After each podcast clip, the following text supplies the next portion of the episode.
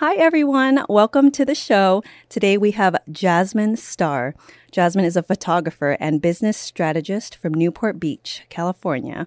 She dropped out of law school and became an internationally recognized creative entrepreneur, later to become the founder and CEO of Social Curator, a social media marketing platform for business owners. Jasmine empowers entrepreneurs to build a brand, market it on social media, and create a life they love. She's been featured in Forbes, Entrepreneur, and Inc. magazine. She's also the host of her own podcast, The Jasmine Star Show.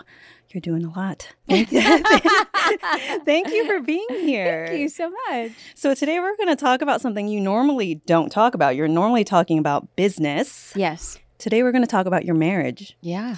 because people know about your lovely husband, JD, from your Instagram, but we're going to dive into the nitty gritty of you know, and it makes me so excited because uh, I strongly believe that what I do and what I put out is on behalf of uh, the business. And so oftentimes I do talk about him, I make references, uh, people are familiar with him, but to really add insight into what happens behind the scenes is we are equal business partners. We do everything together. And while I'm outward facing, he's very much integral to the business. So I'm just very excited to cast light on somebody who prefers to be behind the scenes.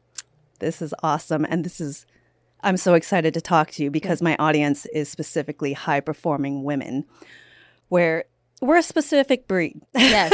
we are a specific breed. And finding a supportive, awesome partner, Mm-hmm. sometimes, even after you're married, it, it just the work doesn't stop, Right. right? And it's really easy on social media to just you know, see or get caught up like, that's so awesome. Like her Correct. husband's so supportive. Correct. But we can talk about some of the realities of and challenges that come up. But let's take it back because you guys have been together for a really, really long time. You are high school sweethearts. Yes, you've done some homework, girl. yes, of course. yes. I saw that prom photo. yes, I posted a picture of us in, in our in our high school prom. That it's so cute. So, what type of person were you in high school? Were you always a woman who knew what she wanted?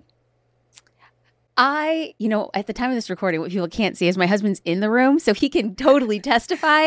um, I would say I was a person who knew what I wanted. Okay. Yes, even in high school, Okay. I knew I wanted him. Okay. And l- look at me. Clear vision. That's and right. here he is. That's right. That's right. I always say that like like like uh, I'm a good kitten. You know, I have my claws, get him in, just hook him in, and keep him nice and close. Okay. And what kind of guy was he in high school? He was very much the same. The core of him, his character, has remained intact over these years, and that was the thing. I will never forget the day that I met him, and the thing that struck me so much about him was he was kind and he was confident and he was thoughtful and he was um, unexpectedly charming. Not like that witty in your face charming but just somebody who could look at you and look you in the eye have a conversation make subtle jokes and be okay in his own skin. And i was immediately attracted to him as a person. That's amazing at that age because I'm thinking at that age, like, who would I have picked? It, it wouldn't have been the kind person. Well, you know, I always joke. No, I, I always joke that there is an 87 year old in my soul, and so it's like I'm an old soul, and I, I I spotted somebody with a good character, and I was uh, I was attracted to him physically, but there was something about him, like energetically, that I just I, now to be fair, I didn't look at him and say, "Oh, there's my husband." No, not at all. I was had just turned 17, so I wasn't thinking in that capacity, but there was something distinct about him that I was just like, "You." it's you. Th- this you-ness right here, like I need to get to know you. Our very first phone conversation, we spoke for four hours. So yeah, yeah, yeah. So we definitely connected. okay. And did you hit on him? Um, wow, we're hit, we're hitting the ground running. Uh, it depends who you ask. What is your version of the story? Uh, no, it's actually it is the true version. So we were introduced by way of a high school counselor. Now, this ho- uh, high school counselor, we didn't go to the same high school, but we went to the same high school. We went to high schools in the same district. So this counselor was a counselor at his school and my school and the other high schools in the district. And so he had said, Jasmine, I really think you need to get to know this guy. He is the ASB vice president and you're a senior class president. You're both very involved. I think you guys would just hit it off. And I don't know if he was introducing us necessarily in a romantic capacity. I do think he kind of thought it would be cute to introduce us. Um, and then when we met, it was probably like a five ten minute conversation. And my husband was a student at the school his dad taught at. So I was introduced to him and his dad simultaneously. So it was extraordinarily platonic. And that five ten minute conversation, just small talk, I went back to hang out with my friends. We were at a, a um, a community fundraiser. We were raising awareness and funds for disadvantaged families at Thanksgiving. And so all of our schools were coming in and participating. I went back to my friends who were equally as involved in school and I said, there, there's this guy like, I think he's so nice and he's so cute. And I was never, I didn't have a boyfriend in high school. I was very much, uh, I was active and I was involved, but I think I'm like a self proclaimed nerd. I was very academic. Like, I was very responsible. I was never a partier. And so, my friends were kind of surprised that I had made such like a bold statement when I hadn't done so that through the course of our high school career. And they had said, well, I think you should go up to him. And I said, no, no, no. And they're like, go up to him. And I thought to myself, I'm going to go up to him. And so I marched right on over to him and he was on his way out and he was with his younger sister, who is now one of my favorite people in all the world. And I was like, hey, we made small talk for another 10 or 15 minutes, but um, I knew I knew he liked me. I knew he was at least interested, which made me feel a little bit bold. Uh, we did not exchange numbers. We we didn't do anything. He played football. I was on the cheer team, and so I said, "Okay, well, we'll see each other when, when our teams play." And that was probably about three or four weeks later. And then the following week, our high school counselor pulled me out of class and said, "I think you should write a note to him." And so this high school counselor became a courier between schools. Like we were writing letters. Like I'm in it. Like my I, we're going to tell our daughter like we wrote letters, and she's like, "That's for." Foreign. You know, be like, we said smoke sniggles to each other. Uh, but that's like the start of it. We became very good friends via notes. It was like theoretically passing them through the hall. And then he included his phone number and we started talking on the phone. Yeah. So sweet. Yeah. So how many years have you been together? Oh, uh, definitely t- over 20. Over, t- oh yeah. my gosh. Yeah. Okay. So th- 20 years. And also because you met young. Mm-hmm I imagine there was a lot of changes in because you know you're a different person like every decade and for a person like you who values growth i'm assuming just yes. l- looking at your business yes. ventures and things yes. like that what advice would you give for how can a couple like grow together what mm. like what is the key to success because sometimes you might be on different pages you know most definitely i mean the, the fact that we have we have now been together more than we've been apart and uh, through every iteration of our lives and changes and we've gone through very high highs and very low lows we've lost beloveds and we have had to make difficult decisions and have difficult conversations and the the the, the red thread that ties every single situation has always been communication and even if what the other person was saying was uncomfortable or it was like holding up a mirror to the thing that you didn't want to see. The one thing that I can say, and when I, I don't ever like to phrase it like, what's the keys to success? And I'm like, I don't know as much as the next person, but what I do know is that we have a very healthy, active relationship in trying to be respectful and uber communicative with each other and explaining where we are and what we're feeling and the things that we need. Did that take time? Like, were you always good at it? and uh, I come from a very communicative family. Like okay. we talk about all the things in okay. all the ways. And okay. so I do think that that helped because uh, we graduated high school and JD had a soccer scholarship in the Bay Area. So we were dating long distance for two years. Now, at the time, we thought it was going to be four years, but he went and it forced us to have phone conversations. And so um, this wasn't, this did not predate like cell phones in any way, shape, or form. But at the time, it was like still very expensive. And so he was calling me from a payphone. And there was this thing, no one, I just feel like we're so freaking old now because there's things like 1 800 collect. Yes. It's like, it was like a quarter for like 10 minutes. And yeah. then it was like, I don't know, $16 for every minute after that. So we would hang up like every 10 minutes, like every nine, nine, nine and a half minutes. It was like, okay, I'm gonna call you back. And so there he was was like in a in a phone booth in Monterey Bay, California. And so it really honed our communication skills because the only thing that we were doing was communicating by phone for about 2 years. And so and I was still writing letters. And we still I have a box of all the letters that we ever wrote back and forth with each other. So I, it really did set a very strong foundation for us for the years to come. Got it. Okay, what about fights? Because I feel like as couples, I've, as you're together longer, the fights get bet like easier to resolve. Mm-hmm. So, like, what are some things that you guys still bicker about?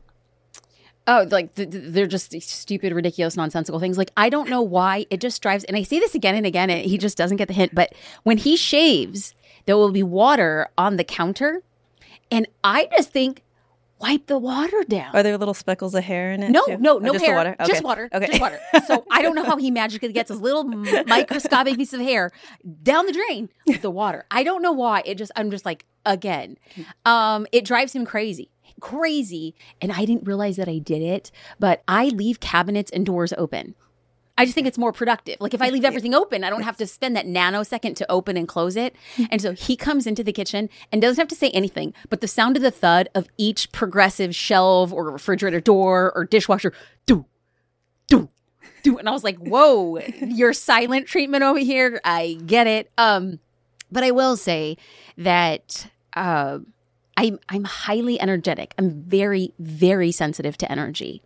And I also know that energy affects me in a deep way that might not affect somebody else. And because it's taken me this long in my life for me to realize that I'm very high functioning, very high performing, that anything that verges on sabotaging that level of production, I immediately am like, we're stopping now. What's going on? Because I can't deal. I can't. I cannot deal with this. And um, I'm not saying at all that we do not fight or do not argue. I just will definitely say we don't do it on whatever average is. I definitely know we're below average, not because we're great or special, but it takes two people to argue, and I just know I'm not arguing.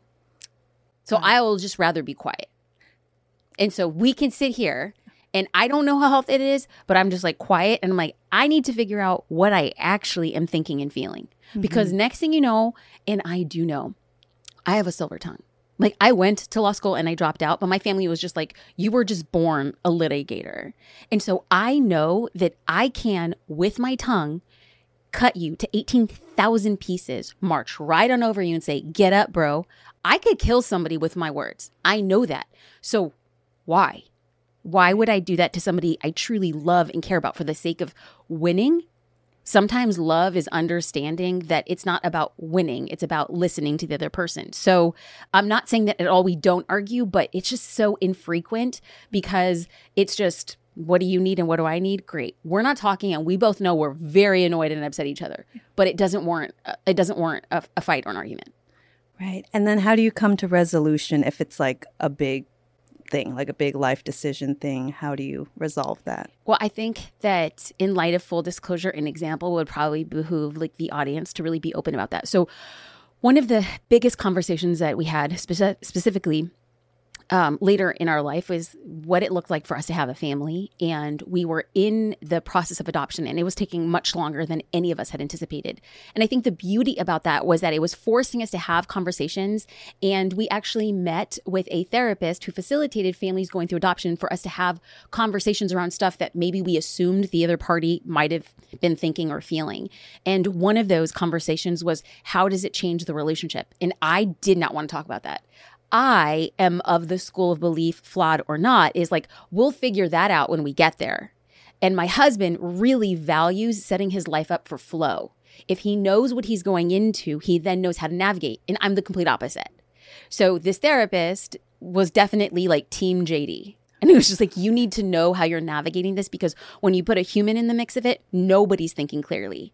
And that was really great advice.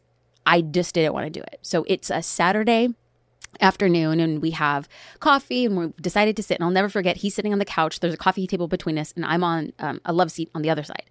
And he said we have to make a decision. And that decision is we know that we want our child to have a full-time parent.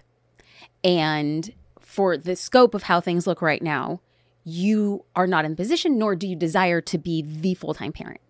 And he's like i have a desire to be the full-time parent and I also have a desire to still play a role in the business, but the math doesn't work out. And so we need to have a conversation of what that looks like for you to take on extra responsibility or hire somebody to take on some of the things I was doing in the business, which I didn't want to have that conversation. He's like my third arm. And uh, he also said, because you travel extensively for work, we have to have the discussion of what that looks like. You have, and I don't like to travel without him. He's like, we need to have these conversations, and then we need to come to an agreement about what we both think is best for our child. And if we come to this agreement in the future, if it changes as a benefit to what you desire, that's great. But we have to know very clearly what the terms are that we're agreeing to. And oh, I cried. Oh, I cried. I cried ugly tears. And not because I was angry. I felt like I had to maybe mourn the shift of that relationship. I'm like, oh, that relationship got us here. It's not going to get us to where we want to go. And so I was so thankful because what we decided and what we agreed on was so different than what our reality is. Is that I said, I do agree to travel on my own, and I do agree to do things on my own for the sake of this family even though that's the last thing I wanted. And so unex- uh, unexpectedly, we had that conversation that's happening in two- early 2019, and we actually don't get placed with the child until February 2020. And the same, the year that we get placed with the child the world goes on lockdown. So that whole revenue stream, that whole travel schedule was out the window. So we were able to s- just stay as a family for well over a year and a half. And so in October 2021, that was the first time that I was back out on the road. So almost two years that I had been out back out on the road. And we had this great opportunity and great conversation that we decided that our daughter was old enough that she was going to travel with me to my very first speaking event. So again, we had made the agreement that I was okay doing it this way. And it ended up being better than what we had expected but we had to have those hard conversations in the beginning. I think it's really great that you had the conversations in the beginning. Some people don't, and right. they really struggle once you know what baby comes or like expectations right. are just different right i think with anything i think communicating expectations is important oh very much where you at and i've for my own personal thing i want to ask about the adoption because i've thought about it before has it been something that you've always envisioned or always wanted? Yes. I knew from a very young age, uh, very, I grew up very involved in our church and uh, there was a missionary from Romania who had come and spoken at our church and talked about how many children in Romania were orphaned. And I just remember being a very young child and it like shaking me, like in the inside. And I knew that my heart was being shaped for adoption. I thought it was going to be um, in conjunction with having it. But as a child, what do you really know about motherhood? What do you know about reproduction? But I was kind of like, it's going to be in addition to. So I always knew that that's where I was being shaped. And so to meet a person who has the capacity and the bandwidth and the heart to actually be in agreement with that at a very young age, that meant something to me. And so, um, yes, the, that was the long answer to yes. Okay. And you talked about a little bit, but did you have any hesitation with self identity before becoming a mother? Because I imagine you have a personal brand, your business is a big part of you. Did you have any hesitation like is becoming a mom is that going to take away from that? Of course. Of course. and in light of full disclosure, it was that, but um, it was also more so am I going to be a good mom? Like, am I even hardwired that way? Because I, from very young age, I knew that I liked to do it. I liked to set goals. I liked to achieve it. I like to move on. And it was never, it was, it's the game. It was never, if I get there, ah, finally.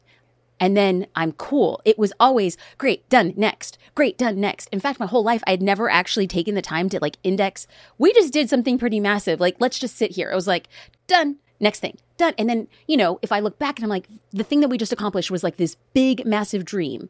And I wasn't even in the space to be like, do we realize we just did? And I was always next, next, next. And so I put into motherhood and be like, wait, wait, there's not really like a done and next. It's like a start and then you go on for as long as you're you have breath.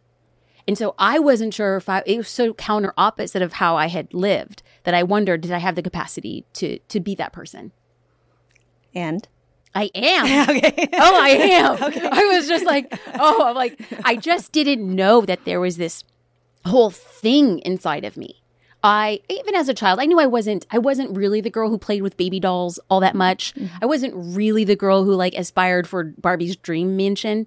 I I was the person I just had a conversation with my husband yesterday. I was like, I was the person who was mowing my parents' lawn. Like I played office. Like that's just who I was. And I just I thought that that was normal. And I look back and I realize, oh, maybe it's it's not. However, even just this morning, um, there's this little like lullaby. We're trying to uh, teach our daughter English and Spanish, and so it's this lullaby that sings that, that plays in Spanish and English. And so I was singing alongside of it, and I was just kind of like touching her hair. And then my husband from across the kitchen, he's just like, "I just really like who you are as a mom." And I said, "I really like who I am as a mom too." And I just I feel like I'm learning a whole new side of myself that I didn't even know existed, and I like me more as a mom than I like me as like a business person. And I used to think that I liked myself a lot as a business person, and now I'm like, that girl ain't got nothing as me as a mom. So yeah. Whereas was like where I made that reference, I was like, I'm a kitten with my with my husband. I'm a full on lioness with my daughter. like I got my claws in my husband early on, but this baby girl, I was like, I will take down the world for you. Oh, that's so sweet. She's amazing. here. She's That- amazing. that's- She's a force. Oh, I love talking to moms who are super entrepreneurial just because I envision I would want to continue working if we ever decide to have kids. But I'm curious, but also there's a lot of fear there as well. Like, what is it going to be like? Of How am I going to be? Of so course. thank you for sharing. Well, that. I'm happy that we're having the conversation because I think that it needs to be normalized. I think that I don't know about you, but I knew growing up that, that there was women who had careers and jobs. And my mom and my husband's mom, full-time mothers. And that is a career. That's a massive career in and of itself. But I just think that the conversations around motherhood and entrepreneurship and leadership and in the business world maybe they were happening, but perhaps they weren't bubbling to the surface that I saw as like a young woman out of college figuring out what I had to do. I really do wish that we had these conversations around what it means for young women to actually make the cognit- cognizant decision to say, I'm waiting. I am, it is okay for me to prioritize my career. It is okay for me to be fully cognizant that the person I'm going to attract into my life needs to know that this is my ambition. Um, it was very helpful for me to be with a partner who wasn't like, you're 29, where's our kid? It was mm-hmm. very helpful for us to have very open conversations around what it looked like around m- when motherhood would really enter into our sphere. We thought it would happen. We didn't think it was going to happen in our 20s. We thought it was going to happen earlier than it did end up happening, but I really want to normalize what it looks like for women to be in control of the decision and then have enough strength and wherewithal to say, I might not be a mom, and that's okay. Making sure everything's okay. Um, so JD seems very supportive. He, you work together. He quit his full time job to help Yes. to work together. You Yes. guys are business partners. Yes. So I want to ask what it's like to work with your spouse because I feel like if I tried to work with my husband, like I would divorce him. Like, our, our approach to work is completely different. I think we could do it. It would just be a lot of learning and a lot of adjustment. Do you guys naturally work really well together? Um, you know, there was just a couple times, and we dated nine years before we got married. So there was uh, truly like two, maybe three times that I really wanted to break up with with JD, and it was on the back of assembling an IKEA desk. Yeah, it's So- stuff No, like no, that. no, like- It's stuff I like was that. just like, I could never marry somebody with a brain like yours. Okay, like, what are you doing? I can't watch you I- do I it. I was just like, it was. We were a two-headed dragon. So I was at UCLA Law School. I bought like this thousand-piece desk. I don't know, and we both looked at how to assemble it, and he saw something entirely different. And so finally he just said, one of us is making this desk. It's you or me. And the other person needs to step out. So if you if somebody had asked like do you ever think that you guys would work together after that conversation I would be like never in a million years. never, never, never. Um but we work very well very well together on the back of learning very early on that we could never be involved with the same project in equal proportions.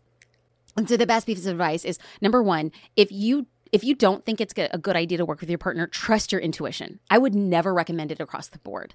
I think JD and I both felt that we had the potential to, and we were willing to test what it looked like. So that right there is very different. So if you feel like you're in that same capacity with your partner, then what I would strongly recommend is instead of looking at every project and every task as like we co do this, that's a recipe for disaster. Trust us, we tried. So what we decided to do was to take leadership roles with specific aspects of the business. And so we'll just use this as a very basic example that when it comes to travel, my husband is in charge of travel. So if for some reason we have a two city layover to get to X, I know better than to ask him, Are you sure you looked at everything? Do you know? No, no, no. This is his project. I, as a 49% project owner to his 51% project owner, need to know that he did what he needed to do to execute on this project. Now, similarly, if I am 51% owner of a particular project, let's just say our website, and he comes to me and says, Are you sure that? No, no, no as the leader of this project. Now, we, we can both speak into things, but the person who makes the decision and the person who falls on the sword and lives by the sword is the person who is in charge of that particular project. And I am okay being subservient in that particular role, in that particular capacity, because I trust that he's going to be doing the doing making the best decisions with what he knows how, with what he has at his disposal. Did that take a while? Yes. Okay. Like three years. okay. Three years. Three years. And, you know, we started our career as creatives. So we were photographers. And uh, there has to be also, oh, another, I'm so happy you asked this question because there has to be very clear distinctions around what kind of conversations you're having. Whereas we had them very murky. A conversation was a conversation, period. And we were on our way to a shoot. And my husband, not once, not twice, but thrice, with the presence of me in his car has run out of gas. Mm. Okay, so it's not That's, like yeah. uh, this random thing that I'm uh, un, you know, absurdly worried about. No, no, it's happened to me three times. In his car, no gas. Walking off a, a freeway exit to get gas. Okay, so when we're on our way to a very nice shoot, very important to our career, and my husband says, "We'll get gas when we exit," and I'm like, we live in Orange County and this shoots in LA. And you're telling me that we're going to get gas when we exit. And I'm looking at the gas meter thinking we need gas now. So he says, I'm driving. And so this could have been a fight, but this goes back to my explanation. So instead, I seethe quiet. I look out the window and there's steam coming out of my ears, but I'm just like, I'm like, I can't even get in that energetic space because I'm on my way to a shoot that requires energy, creativity, energy. And if I burn my creativity having a conversation with somebody who refuses to repent and admit he's wrong, I'm the person who lost for it. The client is the person who lost for it. So instead, I just, I'm just channeling this fuego inside of me, okay? I'm looking out. So then, finally, we exit and right at the exit because my husband lives a charmed life. Everything will always work in his favor. He is a cat. He has nine lives. He will always land on his feet. So as we exit, there is a freeway right at the end of the exit. And I'm just like, oh, of course there is. So he gets off, turns off the car in front of the pump, turns to me and says, see, we made it. Oh, Lord Jesus. I literally almost turned into like Wolverine. I was like, I am going to slice you into a million pieces. He gets out, he pumps gas. And still then I have to channel this energy because I cannot, I cannot forsake this opportunity. Gets in the car, we go to the shoot, get the shoot, and on the way back home, I said, we need to have a conversation. I'm the first shooter, and you are the second shooter. The conversation that we had getting on the freeway was a husband and wife. And I am happy that you are head of household. You made a head of household decision in a business decision. As the first shooter, if you were shooting and I started listing other male counterparts, if you were shooting with X, Y, and Z, and he asked you to get gas, it would never be a, a discussion. You would, of course, get the gas. Not because you respect him, but because he's the first shooter. In this situation, I'm the first shooter. And so if I make some obscene request because we're having a business decision, we're having a business conversation, can you please listen? And he was quiet and it sat with him. And he said, You know what? You're right. Now, it didn't come five minutes later. Both had to like settle. There was no, there was no other conversation to have. It settled. And the next morning he said, You're right. I would have gotten gas for them. And he's just like, so oftentimes, even still to this day, I'm like, are we having a business partner conversation or are we having a husband wife conversation? That has just saved wow. so much like time and energy. It's been very good for us. That's awesome. Yeah. Has JD ever been threatened by your ambition? I can't. Or, or uncomfortable? Like maybe in the beginning as you guys are building your careers? Well, I'm going to answer first and not look at him. Okay. And then I would say no. And okay. it's, a, in my opinion, it's been a very hard no. Okay. I don't ever think you've never been, felt. I've never, okay. I've never felt that whatsoever. In fact, I've, he's done the opposite. He's been the person to say, uh, See, here's the thing. I always talk about how I just like I'm like not I'm not like I'm not a crier. Like that's just like it's not even like in my like DNA. I just don't cry. I'm very like logical, linear. And then you get me talking about my husband or my daughter, and it's just like Barbara Walters, pass me some tissue. I get a little lump in my throat. It, he's always been the person like if I'm in the back of the room, go to the front of the room. If I walk into a, a space where I'm just like very intimidated, oftentimes the space that we're in now is very male dominated yeah. and a lot of wealth. I'm the daughter of an immigrant. I'm distinctly brown. And so I think growing up, you put yourself in the back of the room, and he's always been like, You're in the front. Hold your head up high. You belong at the table. Get in there. He'll have those little moments. And then afterwards, he doesn't coddle. He's never, he's not like that, oh, sweetheart. He's never the guy who's just like gonna like bring me like warm bottles of milk or something. I don't even know. Like whatever something would do comforting. He's not soft. He's a pusher and he's a striver. And then he says, "No, now go and do." And I really like that. Like I just feel very empowered by him, and he's the person who's always behind me, behind the scenes, being like, "If you're gonna back down, it's not here, and it's not in this room or in this place. So you can do whatever you want outside of this room, but now you better show up." And I think that that's been very, very, very good for me. Sometimes I say, I wish you were softer with me. He's like, no, you don't. And I'm like, I don't wish you were softer with me. but sometimes I just like to say that. Is he a patient person? Oh, extraordinary. I mean, you have to be. I mean, look at me. Like, look at me. I mean, I was just like, I will grind anybody into the ground. My family is just like every dinner. I'm not even exaggerating. Like, we say like a prayer before we eat. Every dinner, my dad's just like, and God, thank you so much that my daughters have married men who are patient. it's, so, yeah. it's a excellent quality. Yes. Patience. Yes. And also for a parent to be patient too. Yes. That's one of the top th- traits I looked for in a partner was patience. And also because my therapist at the time told me because I asked her, I was like, emotionally, what would you know, like the ideal partner for me? What traits would be Ooh. good? And the first thing she said was patient. And I do think if you are a high achiever and you know you take up space, you're intense, that mm-hmm. patience is it's gold. Mm-hmm. But there's also, I usually tell people there's the flip side of your favorite thing about someone too. Like patience can mean. Oh, it drives me like, crazy. Like, slow. Slow. Yeah. Slow.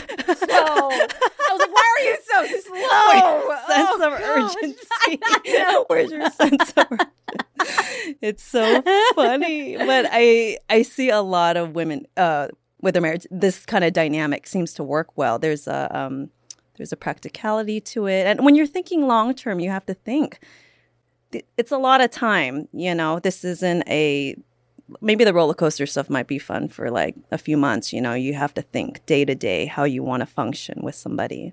Mm. And also what support looks like to you, right? Because support to you seems very specific of what that meant to you, what felt good to you. Also having someone there with you physically. You said you wanted to try him with you mm-hmm. when you mm-hmm. travel. Mm-hmm. And so sometimes when I go to conferences, I see the, the most popular dynamics I see is either they work together or the partner really gives them the space. You do you, babe. Right. You do you, babe. Right. And I think that's really, really important. I think it's necessary. I don't think I don't I just have a hard time seeing it work. I think it I think it is possible. I don't know how long sustaining yes it is. Yes. Yeah. I agree. Um, okay, so you had mentioned some of JD's qualities, his character. Are those your still your favorite qualities about him today? Absolutely. Yeah. And what were those? It was kindness. He was kind. Uh, he was thoughtful, and he was charming, and not in that witty way, but he's um, he knows how to work a room so that somebody's grandmother and mom and sister all want to continue a conversation with him. And I just find myself from at a distance very attracted to the to a quality of a man who listens intently to whomever he's speaking to and makes them feel like they're the most important person in the room. Um, he does that everywhere we go. He does that to um, busboys. He does that to house cleaners. He does it to people of wealth, status, and power. And I think it's something that really, really, really attracts me to his like kind heart. So, if you were gonna give advice to high, high performing career women who are looking for love, what's the top piece of advice that you would give to them? Mm. Or maybe a few, a few nuggets. I always I, I, want to be very cautious with how I answer it because I do think I'm rather fortuitous. I met somebody at a young age and then we had the ability to grow together. I don't think that we're special or unique, but I will say that one of the things that makes our relationship work was that it was beyond especially as we were we were kids. And the thing that I look back is just like I'm so happy that I was able to meet somebody where went at a stage in life where I wasn't looking at how much that person made or what their potential was. I was really happy that I encountered somebody whose qualities to me in the long run were somebody that I wanted to be with long term. And when you're looking for a partner that character traits, character traits matter so much more than how many commas or zeros are in a person's bank account. And I know that sounds extraordinarily trite, but I do think that I would have done myself a disservice had I dated somebody who I felt was in a better financial situation or had more quote unquote promise, or I think that that person would bring to the table an expectation of what they looked at for a partner and might not have been the person to elevate the per- my ambitions. And I do think that for high performing women, you need somebody very clear who will say, I want to support what it is you're doing or I will give you complete autonomy to continue doing what you do without having my thumbprint and expectations on what it means from a partner. So finding those qualities early on and being very outright with them, I think is totally okay. You need to give yourself the permission to say, this is who I am and this is what I want in a partner. Anybody who doesn't feel like it fit in that immediately or early on, it's okay. It is okay to meet a wonderful person, but overall, I think it's going to quench your ability to grow and thrive if that person isn't 100% on board with what you want to do. That's excellent advice. Well, thank you so much for sharing this part of your life. I really, really appreciate you coming in. If people want to get in touch with you or see what you're up to, what's the best way for them to do that? They can connect with me at jasminestar.com and on Jasmine Star at all social media platforms. Awesome. Thank you. And JD, do you want to say anything? You can pop in and say something. Why don't you just pop in so the camera hey, can no, see you? I, I had no idea. No? I'm putting no you on stop. Yeah, JD had no idea it was going to be about a marriage. I know. I knew if I told him, I. Wait, can you can you come, come in frame really? Here, come here, squeeze in. Come on. For the people, get in close to me, babe. Get it. Sit. It does. For, for the people like, who are visual. You yeah. can just lean in. This is yeah, JD. Uh, I mean, hey, this is the first time I get to actually sit next to Jasmine during a podcast and enjoy, enjoy. Just, you know, she was talking about me half the time, and so it, I always get really uncomfortable when I can't. I don't know how to take compliments and things like Aww. that. So I, it was just a little awkward, okay, but, but oh, but, oh, but oh, very truthful. Go ahead. So when when you had said, JD, do you want to come in? Do you want to sit in here? And I said, come in, come in. I knew he did not know this podcast was talking about him. He, I'm pretty, I'm pretty. I didn't say anything. But I'm right when I heard you say right in the game, I was like. I wanted to I somehow crawl out of the door. I, I, was, I, was like, not, he's not going to sit in here if he knew we were going to talk about him. So I'm so happy that we, because otherwise yeah, it just wouldn't no. have happened. And so, yeah. Oh, this is great. Thank you. I mean, thank you for bringing it out of Jasmine, and uh, I, I'm glad I was actually part of the conversation or listening to the conversation because it also reminded me of all the things that I need to continue be, being as a husband. I think that you know these things they don't you don't have them forever. It's not like something you have to work really really hard every day to continue to have a lot of these attributes and characteristics that um, your partner uh, enjoys. And so, yeah, it was just a great reminder to yeah. not let up and not not not not not not uh, give up on on what we really really want. Yeah, and I I I'm just thankful that you gave us this space to document where we are in our journey, and I do think that it's easy to see that 0.01% of people on social media and then people create a 100% opinion on a 0.01% perspective. Oh, yeah. And so for people to be able to like hear and listen genuinely how much I really just do yeah. love you. But since you like, did give me the mic, hold on. I do. Oh, no, I want to set the record straight on one thing. you we're said that I ran out. We ran out of gas three oh, times. Oh, I knew. And bring this up. I knew it. I knew it. I just want to say I did. So okay. I did run out of gas three times on the freeway, but my first car, the gas meter didn't work, so I had no idea when I had a full tank or a low tank. So it was always like I, you know, that's why I, in my or head. you had a little chalkboard. No, I like, just I would like I would think I remember I would I would say I'd be like, hey, I filled gas uh, three days ago, and so I would try to remember how much I was driving, and so that's why I was always running out of gas.